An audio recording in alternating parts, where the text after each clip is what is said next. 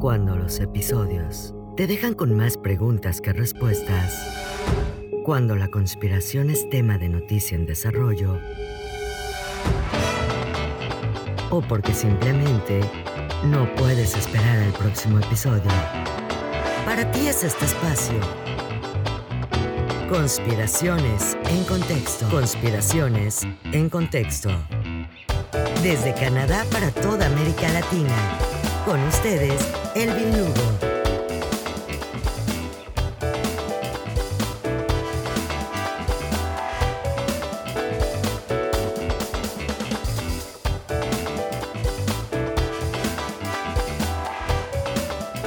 Hola, hola, ¿qué tal todos? Sean todos bienvenidos a este cuarto episodio de nuestra serie Conspiraciones en Contexto, donde como lo dice la introducción, este es un espacio creado por ustedes, para ustedes, a petición de ustedes, que no podían quedarse obviamente esperando por la segunda temporada nada más. y yo sé que muchos de ustedes esperaron los episodios de la segunda temporada, ya que algunos de ellos estaban distanciados de casi un mes. Les agradezco mucho la paciencia. Créanme que si por mí fuera los haría mucho más rápido, pero es un poco complicado ya que soy, eh, bueno, el único que graba y que edita por el momento. Así que tengo por supuesto la ayuda de la redacción, la edición, de lo que escribo, pero en cuanto a grabación y edición pues estoy solo por ahora. Pero más adelante sé que vamos a poder hacer mucho más rápido los episodios. Hablaré más adelante de la segunda temporada por ahora, pues, ¿qué más desearles que un feliz sábado, 20 de marzo, ya casi se nos va el mes.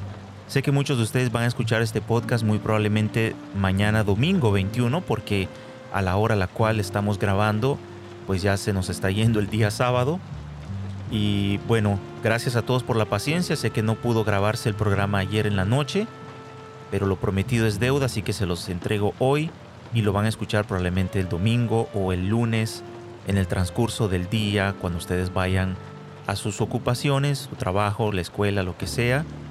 Y espero obviamente que, como cada semana, pues sea de temas agradables, que sean temas, bueno, agradables entre comillas, ¿verdad? Porque lo que exponemos acá no siempre es agradable escuchar, pero que por lo menos pues sea de interés para ustedes.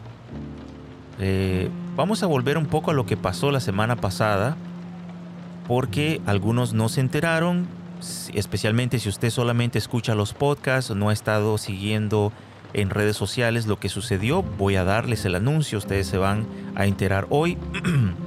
Perdón, la semana pasada eh, bueno, tenemos, teníamos, mejor dicho, una página en Facebook y nos estaba yendo muy bien. Seguramente algunos se acuerdan, la semana pasada yo empecé el programa diciendo Gracias a todos por el apoyo, especialmente en Facebook, porque teníamos, eh, no les miento, y no me dejarán mentir los que estaban haciendo el conteo conmigo, un poco más de 700 followers en Facebook. Creo que estaba alrededor de 720, 740 antes de yo entrar a hacer el programa la semana pasada. Eh, estábamos muy bien. Yo dije incluso, yo creo que no hay duda alguna de aquí al próximo programa quizás ya lleguemos a los mil. Y yo creo que hoy estaríamos celebrando los mil followers en Facebook. Si no hubiese sido de la censura. Fuimos víctimas de la censura. Y digo fuimos porque no solamente me incluyo yo.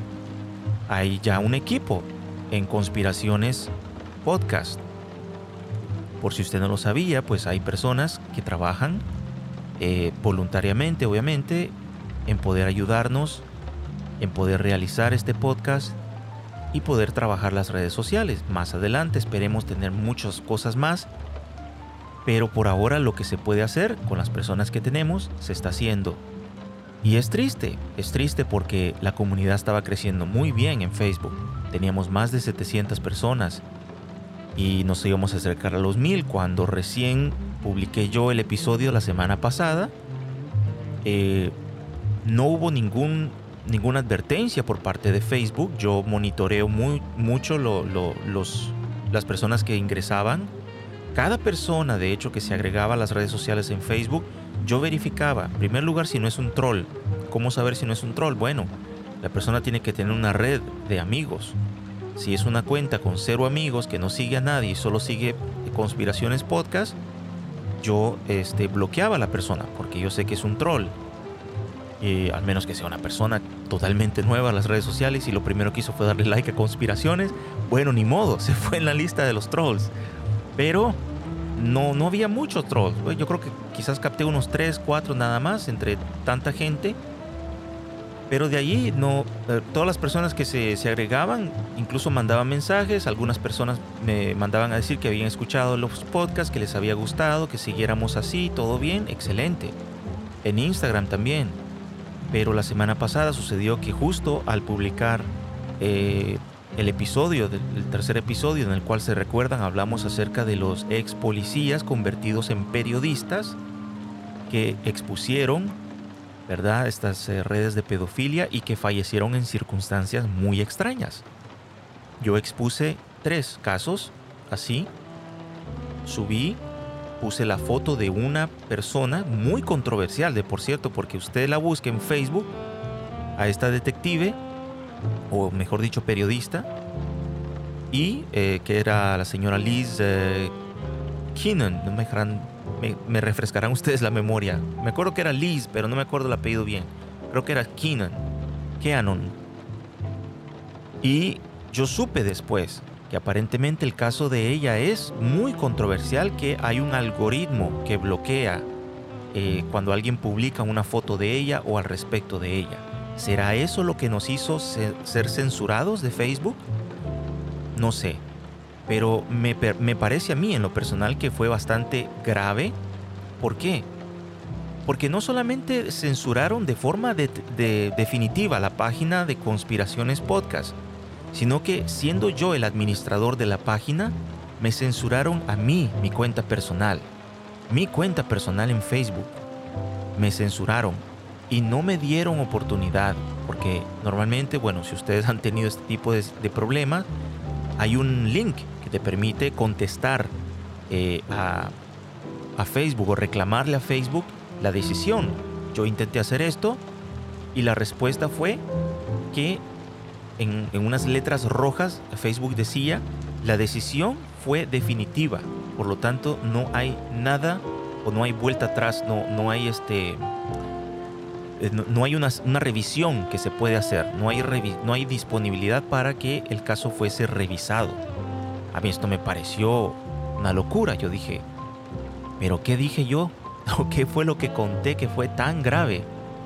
Pero después me puse a investigar y bueno, supe que posiblemente fue la foto de esta periodista. Imagínense hasta qué punto está tan sensible la censura selectiva de redes sociales como Facebook y, hago énfasis en selectivo, que hay hasta algoritmos para poder detectar si subiste una foto de Jeffrey Epstein, ¡boom! Hay un moderador de Facebook, no sé en qué oficinas, que va a revisar y va a ver qué, fue lo que subió este, a ver qué es lo que dice al respecto, ta, ta, ta, ta. No, esto no, no nos parece. Si es lo mismo de siempre. Una persona comenta algo y ya sé, todo el mundo lo sabe, ya, ok, lo van a dejar. Pero yo creo que se pusieron muy sensibles porque el episodio de la semana pasada pues fue bastante revelador.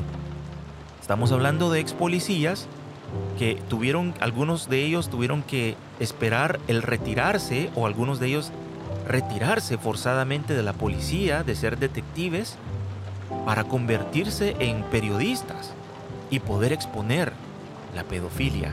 Imagínense qué tan fuerte está la situación. Así que fuimos censurados, les anuncio oficialmente, no tenemos página en Facebook. Eh, yo no sé, yo creo que no he puesto al día la información en, en Spotify, pero voy a tener que quitar el link. Les aviso de que no vamos a regresar a Facebook. Yo considero de que esta plataforma está corrupta. Lo siento, pero está corrupta, porque permite, y se los voy a decir por si no lo sabían, permiten que se mueva material pornográfico infantil, así es, así como lo escuchan, se mueve este tipo de cosas en esa plataforma y lo dejan. Se mueven ejecuciones, ¿ah? ejecuciones grabadas de, no sé, personajes que están metidos en el narcotráfico, qué sé yo, no voy a elaborar tanto en eso, pero permiten cosas muy fuertes y las permiten, no son censuradas. Eh, tal vez ponen una, una nota que dice material sensitivo, pero usted clica y lo puede ver. Y nada más. Hay grupos de odio de, que hacen discurso de odio contra religiones, contra ciertas personas, y Facebook no lo censura. Entonces, Facebook es lo que yo le llamo una, una plataforma de censura de una sola vía, donde se censura el contenido con un trasfondo conservador, hasta un cierto punto casi de derecha política, pero no vamos a entrar en la política, pero el discurso conservador, discurso que apoya, no sé, de pronto pues el guardar valores familiares, tradicionales, etcétera, eso es muy censurado en Facebook. Pero el discurso progresista, el discurso liberal, de izquierda, casi de extrema izquierda, incluso de grupos religiosos radicales, eso no es censurado. Incluso yo diría que es promocionado y aplaudido. Por lo tanto, no vamos a volver a Facebook. Instagram se va a quedar por ahora, aunque le pertenece a Facebook, porque no nos han bloqueado todavía de allí. Por lo menos hay personas que les gusta por Instagram recibir las noticias. Yo hago un énfasis, personalmente les digo, si no lo tienen todavía, bajen Telegram. Yo sé que hay personas que me sugirieron WhatsApp. El problema es este. WhatsApp es parte de Facebook. Facebook tiene Instagram, tiene WhatsApp, tiene... Incluso si ustedes tienen estos aparatos de Oculus, que son realidad virtual, también le pertenece a Facebook. No recuerdo qué otra red social. Twitter no, Twitter es aparte.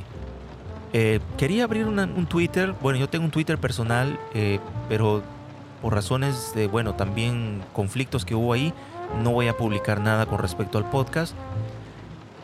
Podríamos quizás abrir un Twitter, no sé. Eh, díganmelo ustedes. ¿Se sienten ustedes más cómodos en Twitter? Personalmente por ahora vamos a tener Instagram y Telegram. Pero no se preocupen porque yo ya había anticipado que esto iba a suceder. Yo como se los dije en las redes sociales, los que nos siguen en Instagram y en Telegram, yo les decía, sabía que esto iba a suceder. Tarde o temprano iba a suceder. No, nunca me imaginé que iba a suceder tan rápido. Es más, les voy a ser sincero, me siento, me siento halagado. me siento halagado que Facebook eh, haya bloqueado el podcast. ¿Por qué? Porque eso solo significa que vamos bien. Vamos bien, alguien me lo decía la vez pasada. Si no te censuraran es porque dices cualquier cosa. Y como siempre lo he dicho, de forma de chiste, pero es la realidad. Aquí no hablamos de unicornios voladores. ¿Lo saben? No hablamos de unicornios que vuelan. Aquí no estamos hablando de de, no sé, de tomates y cebollas. Aquí estamos hablando realmente de cosas que ustedes lo pueden de pronto googlear, googlear, como quieran decirlo, y tal vez van a encontrar información. Pero si ustedes lo buscan en un buscador que no está comprometido, como por ejemplo DuckDuckGo, yo se los recomiendo mucho, duckduckgo.com, hagan la prueba, es más, pongan el nombre de la persona de quien vamos a estar hablando hoy y búsquenla en Google y búsquenla en DuckDuckGo. Y ustedes van a ver que Google les va a tirar todo lo que los fact checkers dicen. Vamos a hablar de ellos también más adelante hoy. Y DuckDuckGo les va a hablar solo noticia, solo la información. ¿Por qué? Porque hasta Google está comprometido. Hay muchas personas que no quieren creer esto, pero es la realidad. Y este podcast es para eso es para ayudar a muchos a quitarse los lentes rosados y entender cómo está funcionando esto detrás de cortinas. Así que no, no vamos a volver a Facebook, bueno, eso ya lo damos por perdido. Vamos a trabajar algo nuevo, les voy a decir más adelante qué es. Y por el momento nos vamos a mover en Instagram y Telegram. Telegram se los recomiendo, les va a encantar. Yo sé que si ya tienen WhatsApp, muchos dicen no, pero es que todos mis amigos, mi familia está en WhatsApp.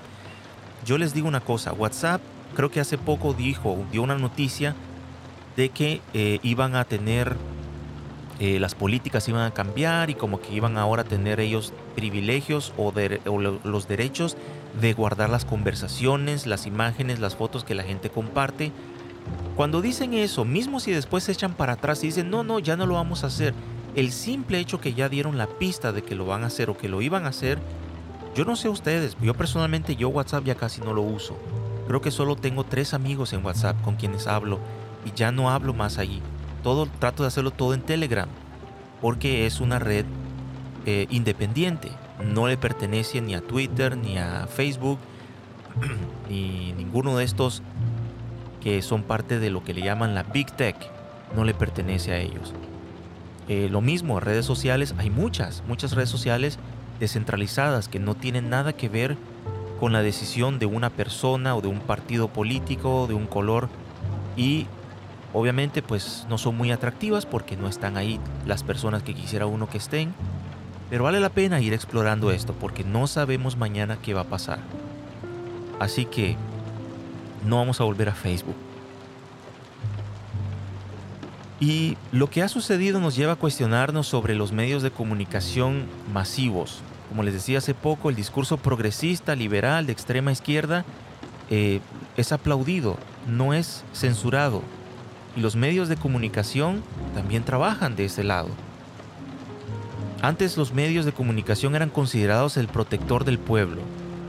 Ellos exponían corruptos, por ejemplo, sacaban a la luz eh, quien tuviese que ver con corrupción, robo, eh, prácticas ilícitas en la política, en, en muchas esferas de la sociedad en general, pero ya no son así.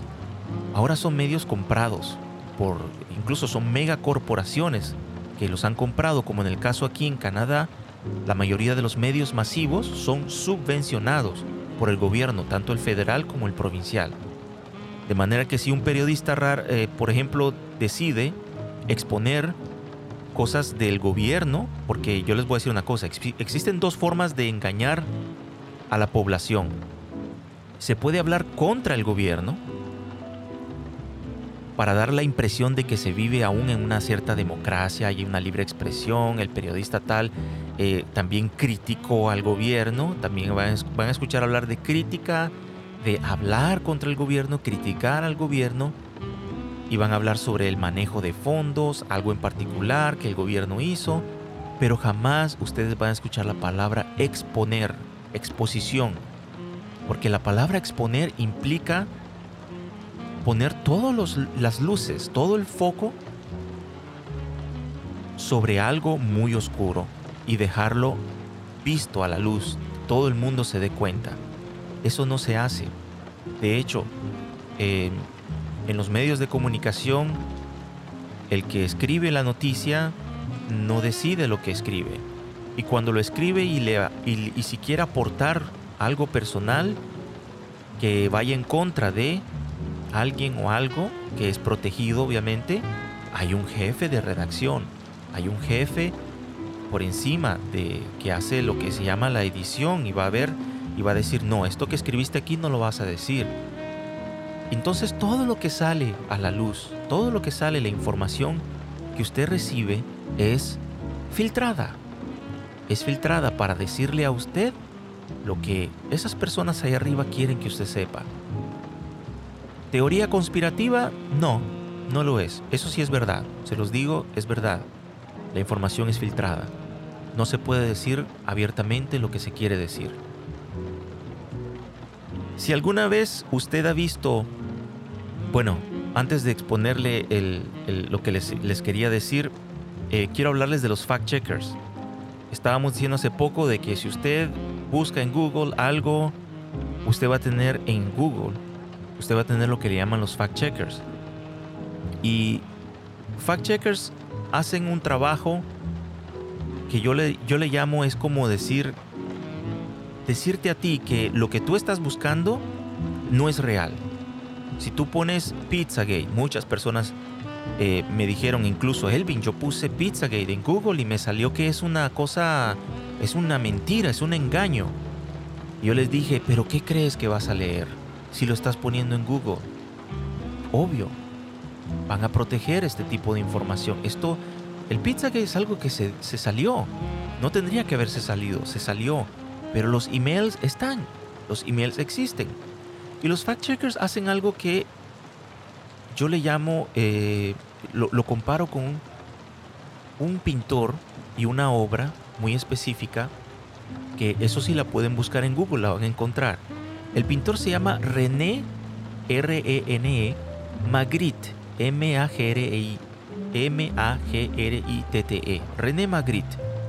Él hizo una pintura que se llama The, The Treachery of Images, la traición de las imágenes. Y Magritte lo que hace es que él pinta una pipa y abajo de lo que es evidentemente una pipa, él escribe, esto no es una pipa. Piénsenlo bien. Eso deja un poco confundido, ¿verdad? Una persona que mira una obra de arte así, mira una pipa y abajo un título que dice, esto no es una pipa. El arte, bueno, obviamente muchas personas dirán, pues es que el arte es dado a múltiples interpretaciones, pero la interpretación más popular que yo he leído y e, es de que Magritte quiso dejar plasmado en esa obra la ironía, el cinismo de ver algo y al decirte que no es lo que ves, te hace dudar de lo que estás viendo con tus propios ojos. Es como dejarte confundido con la misma realidad que estás viendo. Y a esto me refiero cuando les digo que los fact-checkers son como una obra de René Magritte. Los fact-checkers toman algo que es muy obvio, que existe, que es evidente, y te van a decir, esto que escuchaste hablar es mentira. Y te van a decir, los mexicanos van a entender cuando digo esto, te van a cantinflear. Te van a decir un montón de argumentos, decenas de argumentos para confundirte, para hacerte realmente creer que lo que estás poniendo en Google es una teoría conspirativa, no existe, no, no, no, no, eso es algo que alguien se le ocurrió y escribió y inventó. Y por esta razón te lo decimos y ta, ta, ta, ta, y al final te dicen, por lo tanto, esto es falso. Pero si tú eres una persona entendida, más adelante les voy a hablar que es una persona entendida, si tú eres una persona despierta, tú vas a decir, pero es que no puede ser porque yo acabo de escuchar, yo acabo de leer emails, yo acabo de ver esto, yo, un periodista reportó, aquí hay imágenes, aquí hay fotos, aquí hay un video, aquí hay pruebas. Tal vez no es 100% verdad, pero hay razón de pensar de que esto está pasando. Pero los fact-checkers, ese es el trabajo de ellos, decirte, la pared blanca que estás viendo es negra, ¿ok? Ellos mismos te dicen, la pared blanca. Admiten que lo que estás viendo es una pared blanca, pero te dicen es negra. Y si crees que es blanca, eres un conspiracionista, un conspiranoico, eres un loco. Te dejan bastante confundido. Si no, si no estás seguro de lo que sabes, te dejan confundido. Tratas de verle otro sentido a una imagen, tratas de verle otro sentido a la información. Y como decíamos hace poco, la pipa ya no sabes qué es y tratas de darle otro sentido a esa pipa. Dices tú, bueno, quizás es que si la pongo de lado, si la pongo, de, si le doy vuelta, no. Magritte te está diciendo, mira la imagen, es una pipa. Y abajo te pone, esto no es una pipa. Y te está queriendo decir, ¿te confundes? ¿Te dejas confundir? ¿O confías en tus ojos? ¿Qué haces? Tú decides al final tú decides, tú tienes el juicio propio y puedes decidir qué mentalidad quieres cultivar. Pensar por ti mismo, ser quizás tomado por raro, rara, por no creer lo que la mayoría piensa, o ser uno más entre un montón de lo que yo llamo la mentalidad de ovejas, de borregos. Todos corren hacia una dirección. El que va adelante corre porque dice pues hay que correr porque llevo mil detrás de mí. Y el que va atrás en la cola dice pues tengo que correr porque los mil que están delante de mí van corriendo hacia el mismo lugar. Y nadie se pregunta nada. Y si hay un precipicio adelante, todos van a caer. Todos en fila van a caer. El mundo nunca ha sido ganado por la mentalidad de borregos, de ovejas. Yo desde ya te lo digo, el mundo ha sido conquistado por quienes fueron diferentes en su forma de pensar, en su forma de actuar. Las personas que se cuestionan, las personas que pensaron y dijeron, debe de existir otra forma, debe de existir otra posibilidad, dieron a luz, incluso hasta inventaron cosas y dieron a luz nuevos procedimientos en la sociedad. Bueno, hay mucho de qué hablar con respecto al tema de la censura y vamos a dedicarle por supuesto un episodio más adelante. Otro anuncio que les quiero dar es que no vamos a tener episodios en abril.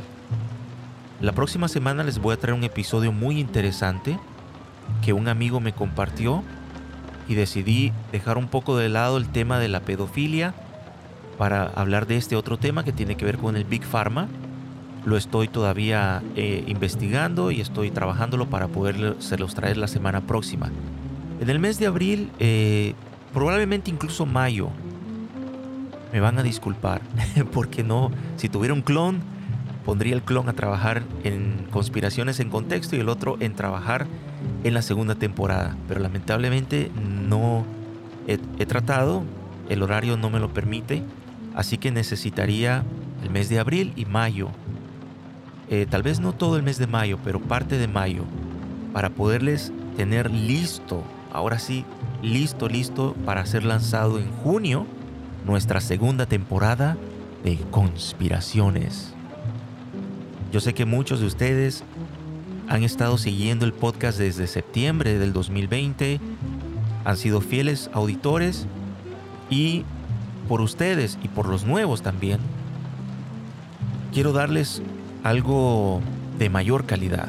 Se supone que una segunda temporada, ¿verdad? Si ustedes miran series en Netflix, lo que ustedes vean, ustedes están acostumbrados a que una segunda temporada tiene que ser mejor, tiene que ser temas mucho más mayor, que de pronto temas más fuertes, o más interesantes, o más profundos. Pues eso les traigo, se los garantizo, que si no les traigo una segunda temporada mejor, no hago podcast. Así se los así de seguro estoy que lo que les traigo a la segunda temporada les va a encantar.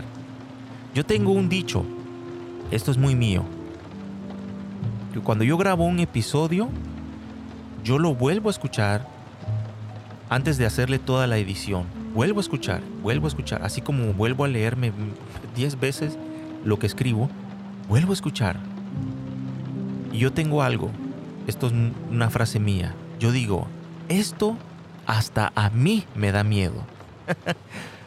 Cuando yo llego a decir eso, es porque se está poniendo bueno, es porque de verdad es, es digno, es digno de ustedes como audiencia, de que sea lanzado y que ustedes lo puedan escuchar. Así se los voy a decir. Es digno de la audiencia de Conspiraciones Podcast. Hay muchos podcasts de conspiraciones. Eh, no he necesitado inspirarme en ellos para poder ofrecerles a ustedes este contenido y creo que ha dado los resultados que ha dado. Muchas personas me han dicho, eres el único y eres original. Y no lo digo para vanagloriarme ni nada, es más, hasta creo que voy a empezar a decir a las personas, hey, ¿me permites exponer o me permites publicar tu comentario de pronto sin tu nombre? Porque de pronto hay personas que van a decir, nada, no te creo, estás diciéndolo solo para... No, no, no, de verdad. Hay personas que me han escrito y se les, se les los agradezco mucho. Porque si me dijesen lo contrario, obviamente que yo trataría de trabajar. Por eso soy muy abierto a los comentarios. Así que no tengan miedo si de pronto tienen algo que comentar con respecto a un episodio o, algo que ustedes quisieran escuchar. No tengan pena. Escríbame en Instagram en Telegram. Más adelante vamos a desarrollar otros medios. Y háganme saber, incluso si ustedes, los que nos escuchan por Anchor FM, la plataforma de Anchor FM que ahora pues le pertenece a Spotify, tienen la opción de poder dejar un mensaje vocal. No sé si lo sabían. Ustedes cuando escuchan el podcast hay, un, hay una opción que le permite a usted dejarle un mensaje al creador del podcast. Entonces usted puede mandar un mensaje anónimo diciendo hola, eh, escuché tu episodio, me gustó, no me gustó, insultos, lo que ustedes quieran. Ustedes son libres, ustedes son una audiencia. Así que ejerzan el derecho, el privilegio de poder darle un cambio a este podcast, ya que yo lo hago de acuerdo a lo que ustedes les, les gusta y les interesa. Si los encuentran muy largos los episodios, la, semana pasada lo hice más corto por eso, para probar. No vi ninguna diferencia, honestamente, creo que la audiencia, ustedes eh, pues apoyan el podcast igual. No vi ninguna diferencia en los resultados, en, eh, en las estadísticas. Igual se está escuchando de la misma forma que se ha escuchado el episodio 1 y 2. Así que bueno, si hoy va a ser un poco más largo, eh, yo sé que no hay problema, yo sé que ustedes lo escuchan igual. Les tengo muy buenas noticias eh, con respecto a la segunda temporada. Les voy a tratar de dar un poquito de la información. No les quiero dar mucho porque quiero dejarles la sorpresa para el mes de junio. Pero todo va a cambiar. Muchas cosas van a cambiar. Eh, por ejemplo, bueno, les decía hace poco, les voy a contar. Desde que nos censuraron, desde antes que nos censuraran en Facebook, yo ya había, yo ya había empezado a trabajar una página web. Así que Conspiraciones Podcast va a tener su página web. Y no les digo más. Después les estaré anunciando cuándo se va a estrenar. Es posible que se estrene después, un poco después de que la segunda temporada, ah, segunda temporada haya empezado, porque lo fuerte no es una página web, es el podcast en sí lo que, lo que a ustedes les atrae. Pero la página web pues va a poder ayudar para tener... Eh, bueno, no les digo más, mejor les voy a dar una sorpresa con respecto a eso. Eh, ¿Qué más? Bueno, el segundo, segunda eh, temporada vamos a tener una nueva introducción, por supuesto, una introducción, como les dije hace poco, de miedo, que hasta a mí me da miedo. ya tengo, esa ya está lista de hace unas semanas, yo la hice, porque es en base a esa imagen que se crea todo lo demás. El logotipo, el diseño gráfico del podcast. Los que han estado siguiendo el podcast se han dado cuenta de que he cambiado el logo o el diseño ya como 3, 4 veces que lo cambio. Este último, porque hasta ahora lo he hecho yo, hasta ahora lo he hecho yo el diseño. Pero el diseño para la segunda temporada lo hizo una persona, diseñador gráfico, y quedó de miedo. De miedo. Incluso hay una... El mismo diseño está hecho en video. Porque por ahí, por ahí hay planes, se los voy a decir así bien cortito, de un video podcast, pero, pero para la tercera temporada. Quizás, quizás los últimos episodios de la segunda temporada, pero para la tercera temporada ese es el plan. Y no les digo más, porque si no les, les cuento mucho, ya se llevan el punch, como dicen. Así que, ¿qué más decirles? Bueno, gracias, gracias a todos por la audiencia, por hacer posible este podcast. Eh, es el sueño de este humilde servidor en poder exponerles a ustedes y traerles lo mejor de lo mejor en las teorías conspirativas y conspiraciones que son diferentes a las teorías de este mundo. Y sin más tardar, sin más preámbulo, vamos a entrar, como dicen, a materia. Vamos a entrar al tema de hoy.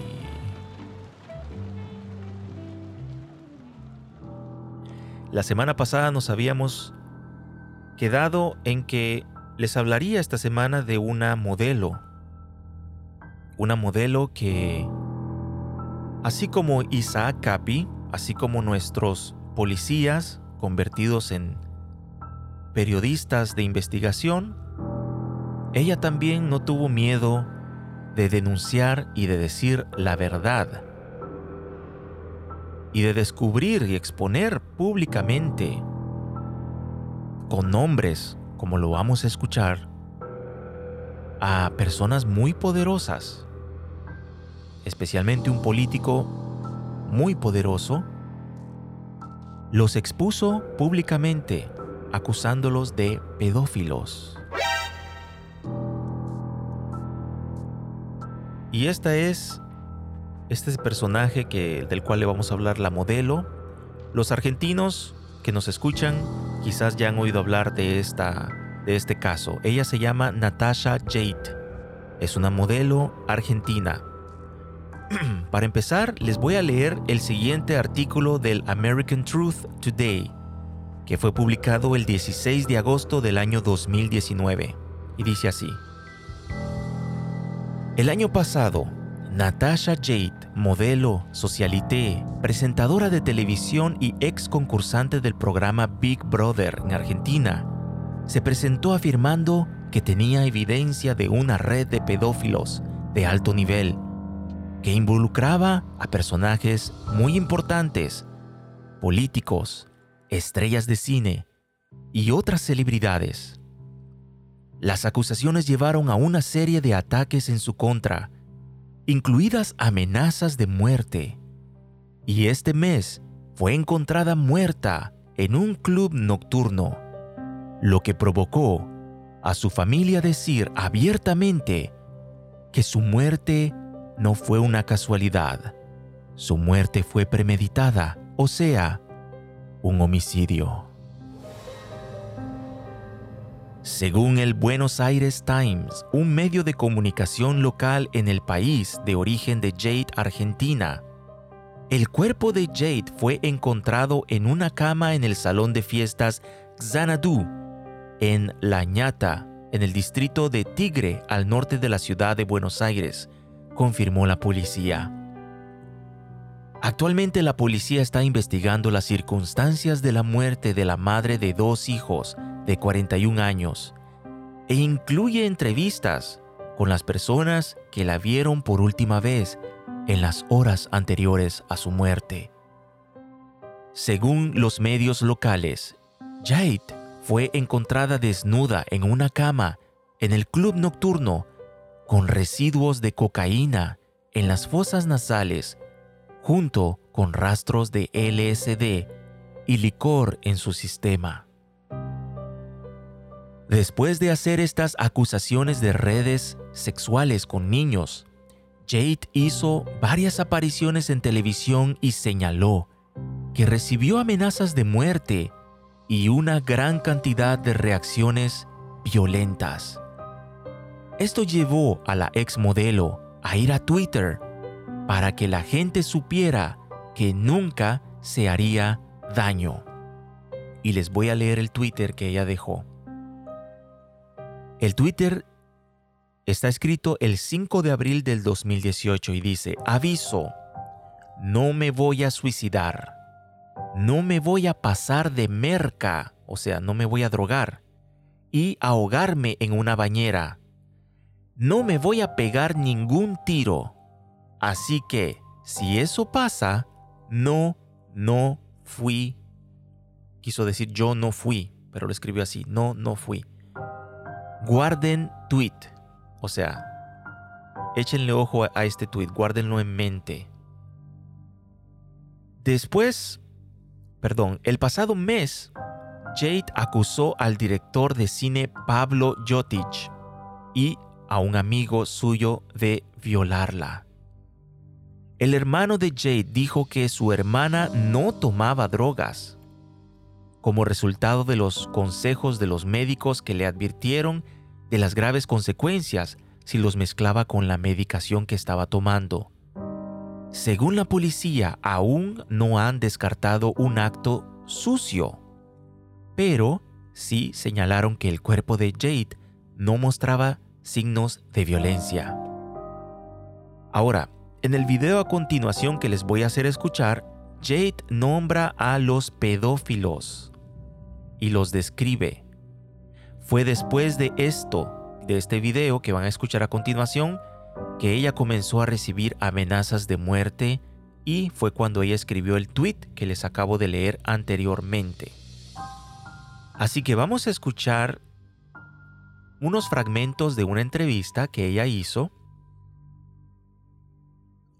En el minuto 4, sí, más o menos en el minuto 4, van a escuchar a Jade declarar directamente que Gustavo Vera, los argentinos sabrán quién es porque es el expresidente de Argentina, ella afirma que es un pedófilo y que dirige una red de tráfico de niños. Y que incluso usa su organización La Alameda para no tener competencia en ese aspecto, ¿será? Y luego vamos a escuchar otro fragmento en el mismo video. Y bueno, les voy a contar qué fue lo que dijo después. Así que vamos a escuchar este primer este primer fragmento a continuación. La gente que lo sabía, porque ahora hay un montón En de gente que dice, hace 10 tenían miedo años que no se sabe. ¿Y por qué no lo denunciaron? Los chicos no denunciaban por miedo porque no tenían recursos. ¿Sabes lo que No, pasa? no, pero hay gente grande ¿Te que puedo decir algo, Mercedes? Hace 10 años Vos sos novia de Vera, ¿no? De Gustavo Vera. No, es íntimo amigo mío. Íntimo amigo, perfecto. ¿Sabías que Gustavo Gustavo, Vera es el titular de la. Alameda, que es muy ¿Sabías que, sí, muy. Hace años. ¿Sabías que es pedófilo y es trata? ¿Sabías que baja prostíbulos y se los queda ilegalmente? ¿Sabías que tengo un estudio hecho y tengo videos filmados y prostitutas que hablan y cuentan?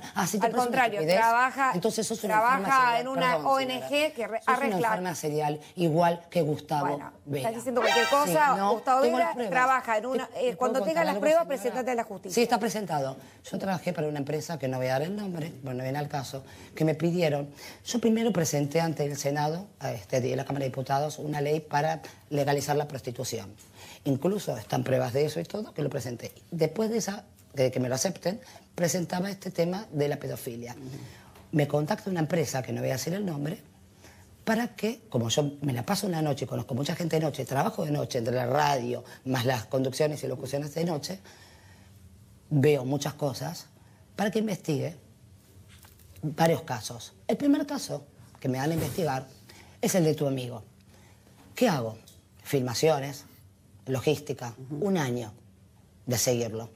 Sí, desmayate No, ahora. No, no me voy a desmayar Eh, nada porque estás diciendo una, una- una- prostitutas. es una barbaridad Prostitutas terrible lo que estás prostitutas diciendo. de la calle, déjame hablar, prostitutas de la calle y de, lamentablemente, de, de departamentos por 200, 500 pesos, tuvieron que soportar vejaciones, eh, abusos, abusos sexuales de, de poder del señor Vera. Todo mentira. Este, quedarse, él eh, supuestamente despegaba los papelitos de ellas, pero pegaba los suyos, se apropió de la Alameda, se apropió de prostíbulos, este, Todo apre- aprieta, apretó, una apretó a Cabaret, barbaridad apretó a terrible. Cocodrilo a varios lugares. Todo para lo contrario, Gustavo Vera ha denunciado. Disculpame. Pero, perdón. eh, Andá a eh, revisar la basura de Gustavo Vera, a ver qué Gustavo. Vera ha denunciado Perdón, la pero eh, ella es periodista de revisar sí, el basura. Papa, el Papa es Papa eh, bastante es- cercano a... El Papa ha trabajado, Natacha- perdón, está hablando de un amigo mío. Ay, qué bien. Lindo amigo el Papa, tenés.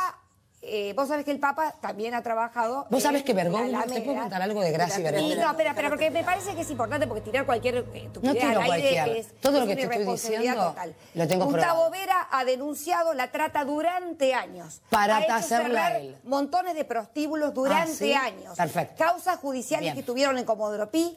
Y quiero aclarar que el. Papa, cuando era Jorge Bergoglio, yo justamente lo conocí en la. Hablemos de eso Entonces, también. es un tipo intachable. Ah, ¿sí? Y durante Bien. años ha estado denunciando los prostíbulos y a rescatando memoria. las mujeres. Vamos a pasar al señor Bergoglio y Gracia. A ver, Entonces, a ver, perdón, quiere decir Natacha. algo, a ver, no, a yo lo, que quiero decir No, es... no. Esto- Gracia Natacha, trabajaba en el un segundo, colegio, perdón. Un segundo, ahora, ahora te dejo, ahora te dejo, te estoy escuchando No, muy es que me trajo una atentamente. ayuda de memoria porque sabía que iba a terminar. Está, está perfecto. No, no, porque yo no, sé, Eh, no lo- necesito. Andá a revisar la basura. la- Deja no, hablar, andá a revisar la basura. Lo, que yo digo es que lo, lo importante... Vamos a escuchar más adelante otro fragmento.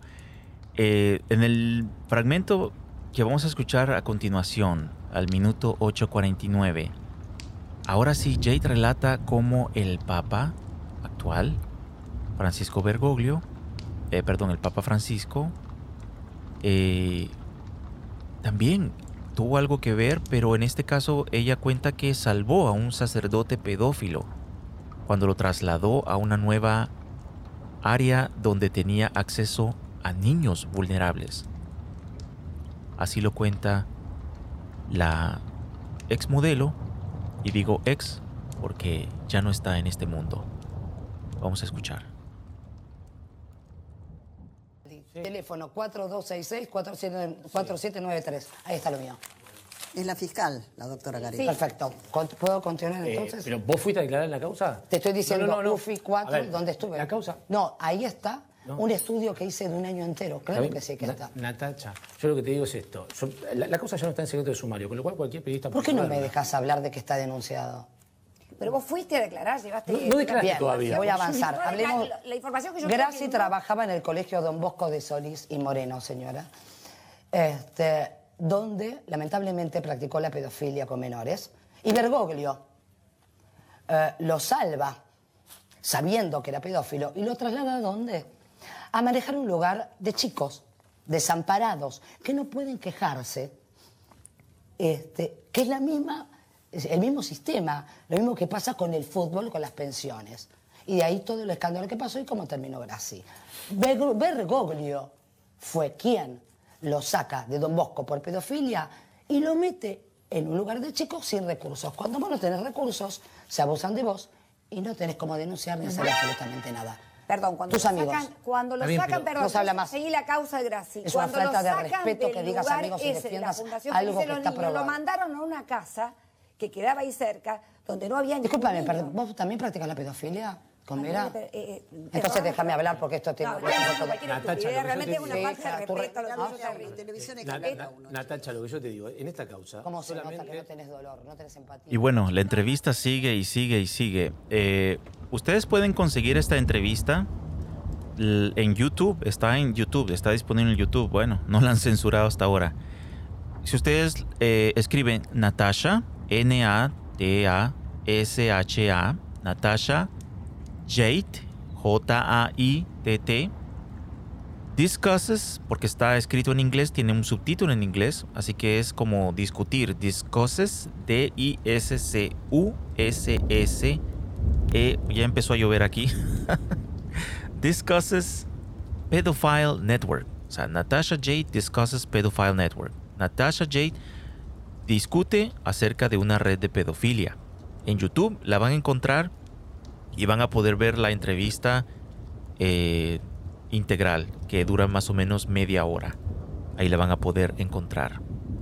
Sigue relatando el American Truth Today de que hay una una clara un claro parecido en lo que sucedió con Natasha Jade y lo que y lo que sucedió con el ex policía que se convirtió en periodista. ¿Se acuerdan que hablamos de él la semana pasada? El señor Mark Mini. Pues este artículo lo menciona, ya que su caso es muy parecido a lo que esta modelo hizo, que prácticamente se hizo marginalizar hasta el punto de morir con tal de exponer la verdad. El artículo continúa diciendo así. Este caso es inquietantemente similar al de Mark Mini, autor del controvertido libro The Lost Boys of Bird Island, que dedicó su vida posterior a la policía a exponer la corrupción y la horrible pedofilia que descubrió mientras trabajaba como detective. Minnie y su buen amigo Chris Stein, también un ex policía convertido en periodista de investigación, trabajaron juntos en el libro para exponer a una comunidad gubernamental y empresarial que llevó a los niños a Bird Island, donde fueron abusados y posiblemente asesinados. El año pasado, después de publicar el libro, encontraron a Minnie con un disparo en la cabeza. Si bien los funcionarios lo llaman aún lo llaman un aparente suicidio, como la familia de Jade, la familia de Minnie también afirmó que él les dijo que nunca se suicidaría y que las élites lo perseguían porque estaba a punto de exponer aún más la pedofilia gubernamental de alto nivel. El libro detalla el nivel de su participación en la red de pedófilos, el abuso de los niños, los presuntos actos de asesinato para encubrir los delitos, así como la corrupción y el abuso de recursos estatales de alto nivel por parte de los miembros de la red. El libro se publicó el 5 de agosto del año 2018 y solo nueve días después, Minnie fue encontrado muerto. El año pasado, TFTP informó que durante el rodaje del último programa de Sasha Baron Cohen, Who is America, mientras Cohen interpretaba a un playboy italiano llamado Gio Monaldo, sus incómodas travesuras aparentemente revelaron un círculo de pedófilos de las élites. Cohen grabó a un presunto miembro de esta red admitiendo que podía conseguir niños de hasta 8 años para tener relaciones sexuales y lo ha hecho para multimillonarios. Según los informes, Cohen llevó esta información al FBI, quien luego decidió no seguir adelante. Y bueno, como lo mencioné la semana pasada, el peor error que un periodista o ciudadano puede hacer hoy en día, pues es llevarle estas pruebas a una de estas instituciones gubernamentales que protegen a sus élites. Así lo vamos a decir, tal cual. Yo encontré, incluso lo tengo, eh, lo tengo guardado, es un documento del año 1992, escrito por un agente del FBI, quien en aquel entonces, junto con otros agentes, ellos redactaron un manual totalmente nuevo, en cuántico, donde entrenan los agentes del FBI. Y es un manual hecho para lidiar, imagínense. Es un manual, les voy a hablar de este, de este manual quizás en otro tema más adelante. Es un manual especialmente para lidiar con las desapariciones de niños o los niños que son encontrados muertos pero que están ligados a rituales satánicos. Son víctimas de rituales. No recuerdo bien exactamente el nombre, hay un nombre específico que ellos le dan a esto, creo que le llaman crímenes interdimensionales. Voy a confirmar esto porque estoy en vivo, no estoy, no estoy para poderles decir, déjenme tiempo, voy a buscar cómo es que se llama. Pero me parece que es la palabra que usan, interdimensionales. Imagínense, solo, solo empezando por el título que le ponen a este manual, crímenes interdimensionales. Imagínense ahora pensando bien, ¿no? Esto fue en el 92. ¿Con qué tan frecuente era ese en aquel entonces que hasta tuvieron que hacer un manual especialmente para poder lidiar con este tipo de crímenes? En aquel entonces el FBI lidiaba con estos crímenes. Así que personalmente no sé ustedes, pero no hay duda alguna que del 92 al 2021 quizás ese manual se queda corto o quizás ya ni lo usan. Porque los tipos de casos que se dan de estos crímenes han sobrepasado eh, la realidad. Por ahora eso es todo. Me despido con las siguientes palabras y, es, y son estas. Existen dos tipos de personas.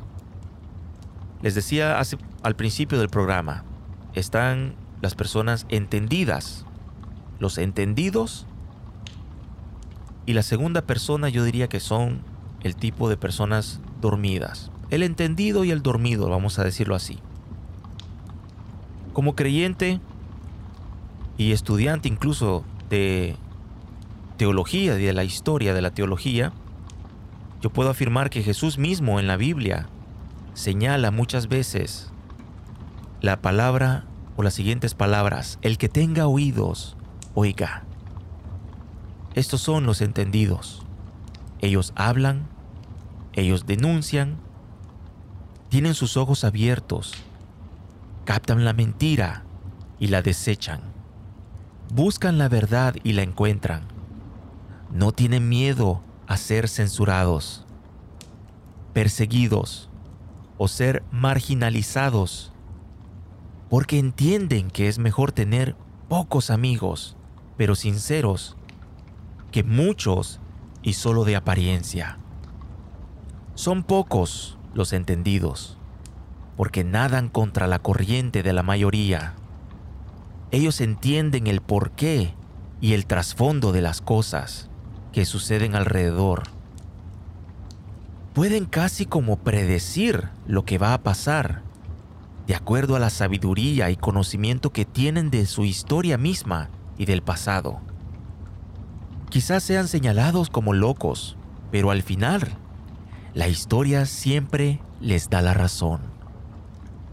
Y los vas a reconocer porque, como dije hace poco, ellos son una minoría, pero visible. Mientras que el dormido o los dormidos, pues qué decir de ellos, duermen. Así que a todos mis entendidos, mi nombre es Elvin Lugo. Esto ha sido Conspiraciones en Contexto. Recuerden de seguirnos en Instagram como Conspiraciones21, ya no Facebook, porque ya no estamos ahí. Nos han censurado y nos han dado la medalla de honor al habernos censurado. También búsquenos en Telegram. Les voy a dejar un enlace que van a encontrar al final del episodio en la descripción del podcast, no importando la red, la, red de distribución en la cual lo escuchan, Spotify, Google Podcast, todos los podcasts tienen una descripción y al final de la descripción del episodio de hoy van a encontrar el enlace para Instagram y Telegram. Así que mi nombre es Elvin Lugo, muchas gracias por escucharnos, tengan todos muy buen día, dependiendo dónde están y cuando escuchen este podcast, o muy buenas noches. Gracias por escuchar Conspiraciones en Contexto. No olvides visitar nuestra comunidad en Facebook e Instagram, donde nos puedes encontrar como arroba conspiraciones21. Déjanos un like, tus comentarios, preguntas o comparte la página con tus amigos y familiares. Mientras tanto, te esperamos el próximo viernes a las 7 pm, hora del este.